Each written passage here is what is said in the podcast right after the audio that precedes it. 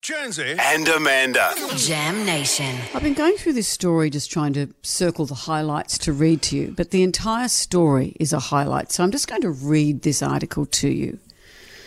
Man with objectophilia details how he fell in love with balloons.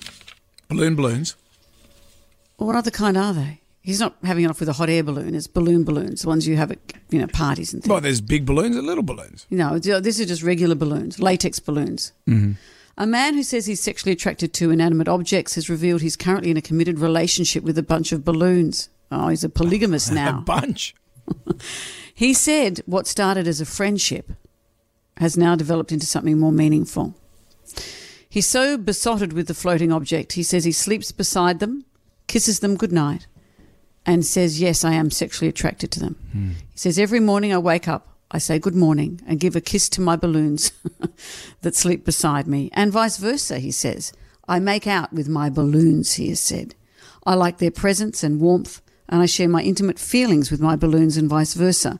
When you're in love, he said, you spend a lot of time together and accept all their flaws, like them being full of hot air. He communicates with the balloons through telepathy and dreams, and they share each and every thought, feeling, and emotion. He actually proposed to one of the balloons in 2021, a male balloon. Oh. He said, Since I've confessed my love for my balloons, my life has changed for the better. So My hang on, so he's a- strong, he- I can't he- live without him. He's a gay guy. A gay. Well, gay I don't balloons? know. I don't know if all the balloons are gay, but he has. He's specifically really in love with one male balloon. I can talk to them. I take them shopping. They battle the balloons for a walk in the garden. They should have the freedom and the chance to see the world, and that's the reason I walk them everywhere. He said, and this is the hard stuff to hear, that while their love is strong, the balloons are fragile and accidents can happen. The balloons are as fragile as a human baby, he said. I need to protect him from all danger, from sharp objects, Yeah. from changes in temperature to suffocation. And sometimes, despite his watchful eye, the balloons pop. He said one day, while inflating a few balloons with a pump, a balloon got popped. I cried for the loss, and after that, I became more careful. When there's a sudden death of balloons, he said, I try to resurrect them by reinflating them, and if I can't, I give them a funeral by digging and covering them with the soil. Really?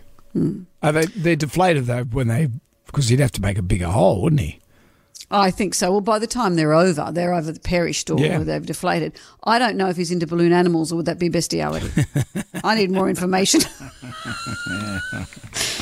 I wonder if he looks at Joe Biden shooting those balloons out of the sky. going, Murderer! Murderer! That's my people. Look, these are the people in your neighbourhood, They Brendan. are the people that you meet each day. That's right.